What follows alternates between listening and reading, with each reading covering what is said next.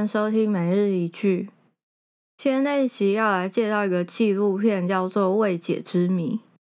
它是每一集一个 case，然后它是《怪奇物语》的制作团队，它就以纪录片的形式调查说，嗯，十几年前的悬案。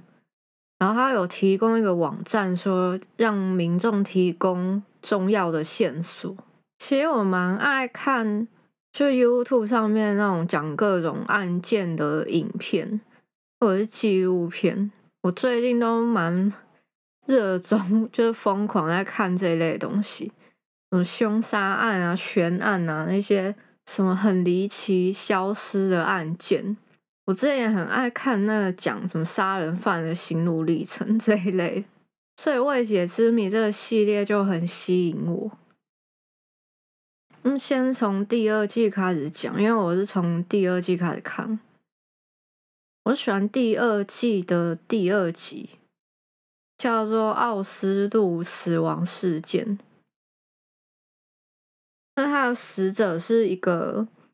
身份不明的女性，她死在一个很高级的五星级饭店，然后她是用看起来很像是用枪自杀。因为死者他是唯一一个身份不明的人，所以在这集中就是也没有任何亲友的访谈，就只有调查这个案件的警察跟其他相关调查专家的访问。所以我觉得就可以更加聚焦在这个案情上面。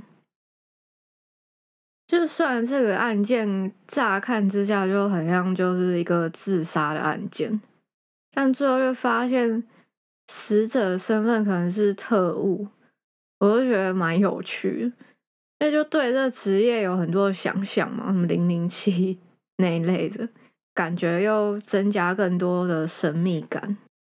调查这个案件的警察，他真的是很锲而不舍。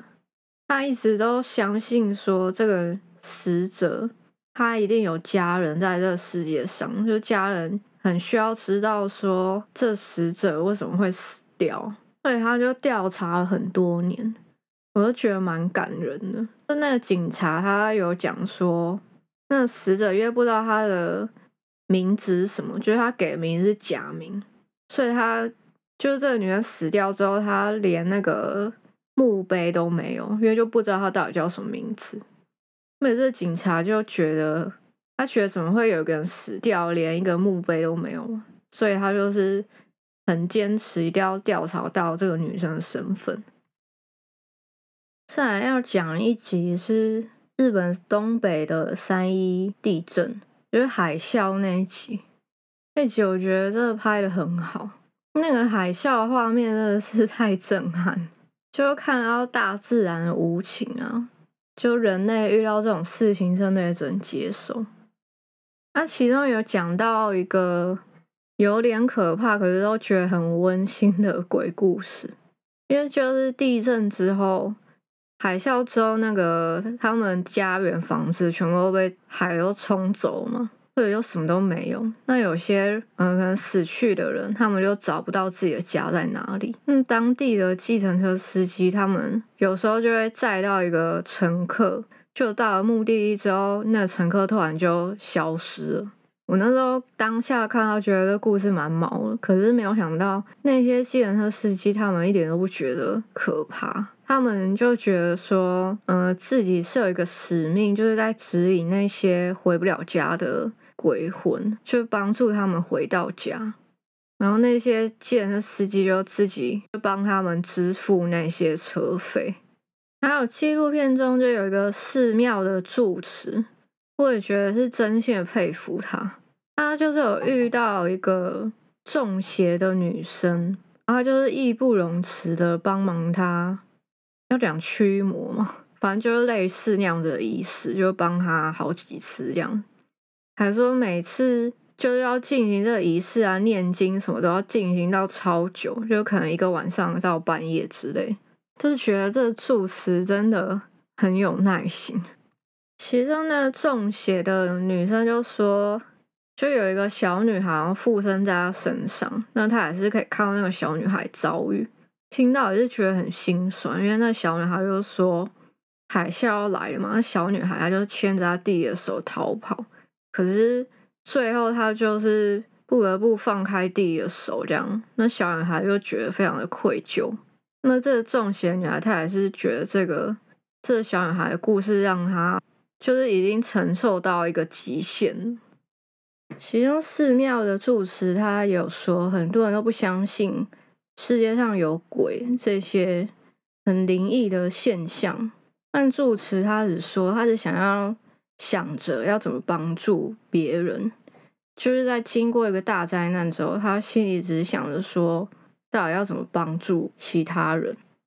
我觉得蛮感动，就是看到住持他还有开一间咖啡店吧。他就说：“哦，我只要泡着咖啡，然后有着蛋糕，大家就会来这边聚集嘛。就看着大家喝咖啡聊着天，就看着那个画面，真的觉得非常的正面。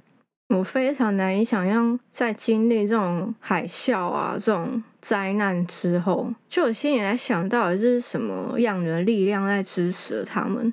就是如果你遇到这种灾难，因为它里面有一些。”蛮多受访者都是他们家里面唯一的幸存者，就是其他人都过世了。这样，我很难想象，如果自己遇到这种状况，到底是什么样的力量可以支持着我活下去？这样，看到他们就是聚集在一起，面对伤痛啊，面对失去家人，但是就是振作起来，就很佩服。就有一个地方可以这样支持着他们。我后来才发现，原来《未解之谜》它就有两季，所以我后来就顺便把第一季也看完。其实我个人是觉得第一季比较好看，第二季就是我刚提到那两集印象比较深刻。第一季的话，我是有几集觉得非常好看。像是第一季的第二集叫做十三分钟，这一集的凶手就很明显就是她的丈夫啊，就是死者的亲友都说她的第二任丈夫控制欲很强。在纪录片最后有访谈她的丈夫说，跟死者骨灰一起睡觉，还露出诡异的微笑。我是不懂谁讲出这种话，那超变态。我觉得她丈夫的想法应该就是妻子，因为妻子之前就想要跟他离婚嘛，生前的时候想要跟他离婚，他应该就想说，如果妻子死掉，就不会跟他离婚，就是再也不会跑，就是这种爱不到你就要你死这样。我真的也觉得死者的儿子很可怜，就是在成长过程就这样失去他母亲，最后就变成问题少年。后来他的骨灰就是也是在那个变态的继父，就死者的丈夫那边，就觉得也太惨了吧，最后连妈妈骨灰都没办法保存在身边。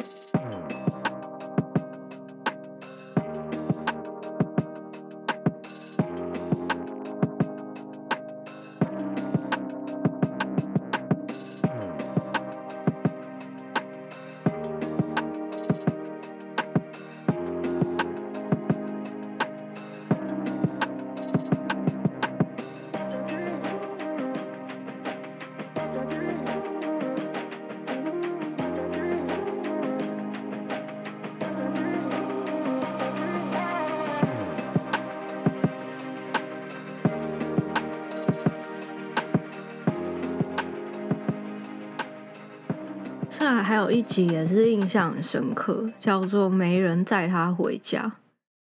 我觉得这一集根本就是逃出全命村的真人版吧。这个案件就是说，有一个黑人家庭，然后失去了一个儿子。就是当事人有一天，他就跟几个朋友去派对玩。派对在地点是一个他们都没有去过的小镇，就一个很不熟的地方。我觉得年轻人可能就是说，哦，有谁揪那个派对，他们可能就去了，但是也不知道到底是谁揪的。后来在派对中，他的朋友都离开，就只剩下当事人他一个人在派对这样。后来当天呢，他没有回家，之后就是完全找不到人，就失踪这样子。最后他的尸体就是在溪边被发现。这时候就是纪录片中就有推断说，他应该是去了一个就是很排斥黑人、讨厌黑人的小镇。当事人他应该就是误交损友吧？那我真的不懂他的朋友为什么就是把他丢包在那边，就你为什么把人载过去，然后就不把他载回来，就觉得这样没有问题？就是看起来是只有一个朋友觉得愧疚，觉得说是他的错。然后另外两个朋友就是都很讲风凉话的感觉，就这个案件疑点也是很多啊，就感觉说尸体是被移动过，就是他在溪边应该不是第一现场，就有怀疑尸体可能之前有被冰冻起来一阵子，后来才被丢在那个小溪边。他有访问那个法医啊，我觉得这法医也是有问题吧，因为他。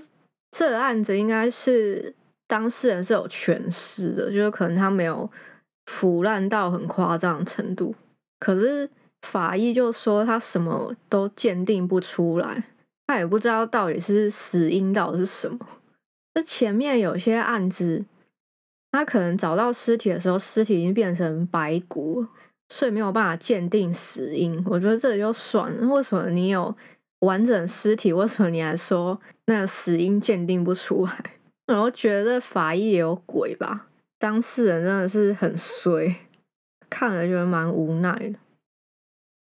接下来我觉得最好看的一集是《消失的证人》，应该是第一季的最后一集。这一集真的是很精彩，就是转折又转折。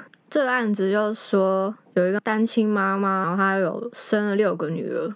妈妈呢，她就是呃去吸引男生，反正她可能就交过很多的男朋友，然后也结过很多次婚这样。后来呢，就她疑似就不知道为了什么问题，就杀死了她第二任丈夫。那她就在处理她前夫的尸体的时候呢，她有叫她的二女儿帮忙，就可能毁尸灭迹什么之类的。结果呢，就是她其他的女儿就出来说。呃，有一天他们就联络不上他们的妹妹，反正就是二女儿、二姐又联络不上，就消失，也在怀疑说是不是妈妈把女儿杀了这样子。觉得听起来就是很难想象，这个妈妈怎么会为了这样子，就连自己的女儿都杀掉。那其中大女儿她有出来讲说，妈妈的男朋友就也曾经拿枪威胁过她。就妈妈也在旁边看到，但妈妈竟然完全都没有反应，就是看了就觉得这妈妈到底是怎样，好像根本就不爱她的小孩，而且后来妈妈就是还把二女儿的儿子抢过来，因为妈妈就是好像一直很向往可以生一个儿子，所以她也不 care 她女儿怎么样，就还把她儿子抢过来，觉得她女儿真的是她亲生的吗？看了这集，再看十三分钟那集，就觉得也太对比了吧？就一个是很好的妈妈被杀，一个是很坏的妈妈。而且我不懂，就是为什么他前面就是有二女儿出来作证，就是他二女儿的录音就说：“哦，就是我妈把那个前夫杀掉。”就我不懂为什么这个录音都不能被当做是证据，就是最后也被判定说这个。就是没有办法把妈妈定罪这样。本集要分享的句子，要分享十三分钟死者丈夫讲的，我觉得很毛骨悚然的一句。我拿起他的骸骨，我指的是他的头骨，我就这样抱着他一阵子，放回去后和他吻别，跟卡德威尔先生道谢后，我就走。他问我能不能开车，我说可以。那是我最后一次看到派翠丝近乎完整的样子。大约过了一年或更久，派翠丝的骨灰被送还给我之后，他一直待在我的床上，我跟他一起睡觉。我一般不会跟别人分享这件事，他就像是我的泰迪熊，因为我们以前就是这样抱着睡觉，让我想起了美好的回忆。没错。我对派翠丝的保护欲很强，我拥有它，这样很好。好，以上就是今天的分享了，我们下期见。